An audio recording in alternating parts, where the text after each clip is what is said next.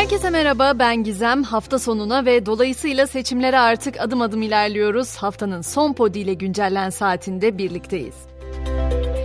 Millet İttifakı adayı Kılıçdaroğlu son mitingini bugün Ankara'da yaptı. Tandoğan Meydanı'nda halka seslendi. Öte yandan Kılıçdaroğlu'nun Rusya'nın seçimlere müdahale ettiği yönündeki açıklamalarına Moskova'dan yanıt geldi. Kremlin'den yapılan açıklamada Türkiye'deki ana muhalefet adayına bu yöndeki iddiaları ileten her kimse yalancıdır denildi. Kılıçdaroğlu ise elinde deepfake paylaşımların arkasında Rusya'nın bulunduğuna dair somut kanıt olduğunu açıkladı. Yine Kılıçdaroğlu'na suikast iddiası da gündeme bomba gibi düştü. Gazeteci Merdan Yanardağ dün akşam Metro Turizm'in sahibi Gürcistan'da bulunan Firari Galip Öztürk'ün Türkiye'de affedilmesi karşılığında Kemal Kılıçdaroğlu'na düzenlenecek bir suikastı organize ettiğini iddia etmişti. Hakkında soruşturma açılan Yanardağ şüpheli sıfatıyla savcılığa çağrıldı.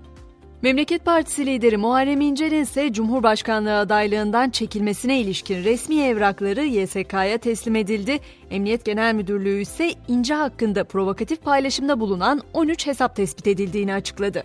Ayrıca İnce'ye sahte videolarla kaset iftiraları atarak kumpas kuran Ali Yeşildağ taklit hesabının bir troll olduğu ortaya çıktı. Hesabın ID değiştirmeden önce Ayşe Minyeli adıyla tweet attığı dönemde Atatürk aleyhine tweet atıp Cumhurbaşkanı Erdoğan'ı övdüğü, hilafeti savunduğu, Ümit Özdağ ve Nevşin Mengü'ye ise hakaret ettiği ortaya çıktı.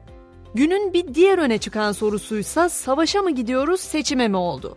Güvenlik ve Acil Durumlar Koordinasyon Merkezi TSK'ya oy verme günü kolluk birimlerine ait zırhlı ve hava araçlarının hazır bulundurulması için talimat verdi. Bu hamle üzerine CHP İçişleri Bakanı Süleyman Soylu hakkında 5 ayrı suç duyurusunda bulundu. Türksel de 12-15 Mayıs'ta İstanbul'daki merkez çalışanlarına gönderdiği mesajda teknik altyapı çalışmaları gerekçe gösterilerek çalışanların ofis ve plazalara giriş yapamayacağını belirtti.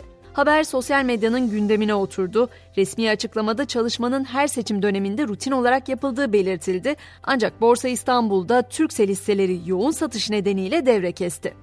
Yüksek Seçim Kurulu Başkanı Yener ise seçim için her türlü güvenlik tedbirini aldıklarını belirterek seçmeni sandığa çağırdı. Yener kesin olmayan sonuçları da aynı gün açıklayacaklarını söyledi. Son olarak seçim nedeniyle nüfus müdürlüklerinde de düzenlemeye gidildiğini belirteyim. Oy kullanacakların kimlik kartı talepleri için nüfus müdürlükleri hafta sonu da açık olacak. İşlemler randevusuz olarak yapılabilecek. Ve beklenen istifa depremden 3 ay sonra ve seçime 40 saat kala geldi. Deprem dönemi çadır satarak büyük bir skandala imza atan Kızılay Başkanı Kerem Kınık, Cumhurbaşkanı Erdoğan'ın dün akşamki programda üzüldüğünü belirtmesi üzerine görevinden istifa etti. Kınık biyografisini Kızılay gönüllüsü olarak değiştirdi.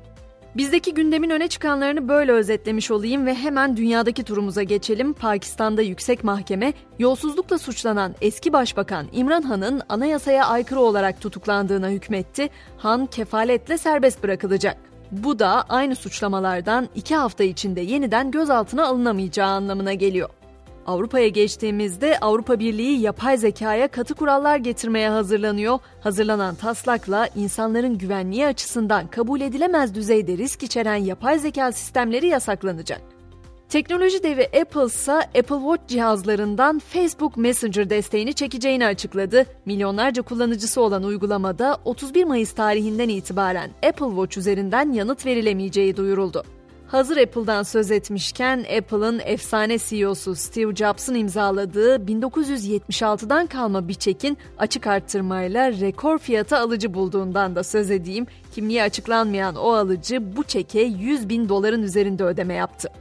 Son olarak da size atmosferdeki farklı bir deneyimden söz edeceğim. Önceden akşam yemeği dediğimizde Paris'e gitmek havalıydı ama şimdilerde trend atmosferde yemek yemek. Fransız şirketi Zefalto müşterilerine dünya atmosferinin sınırlarında yemek yeme deneyimini yaşatacak dev balonunu duyurdu. Celeste adı verilen balonda yemek yemenin maliyeti ise 120 bin euro olarak açıklandı. Hemen spordan notlarımı da ekleyeyim. UEFA Şampiyonlar Ligi finalinin güvenlik gerekçesiyle İstanbul'dan alınacağı iddialarını yalanladı. Final planlandığı gibi 10 Haziran'da İstanbul'da yapılacak denildi. File'de ise Efeler Ligi'nde şampiyonluk için kritik maç bugün oynanacak. Ziraat Bank Kart'la Halkbank arasındaki final etabının dördüncü maçı saat 19.30'da başlayacak. Ve seçim öncesi son güncellenimizi de burada noktalıyoruz. Oy vermeye doğru giderken lütfen Thomas Jefferson'ın şu sözünü aklımızın bir köşesinde tutalım. İnsan hayatı ve mutluluğuyla ilgilenmek iyi bir yönetimin tek meşru amacıdır. Pazartesi günü daha mutlu, daha umut dolu bir haftaya başlayabilmek dileğiyle şimdilik hoşçakalın.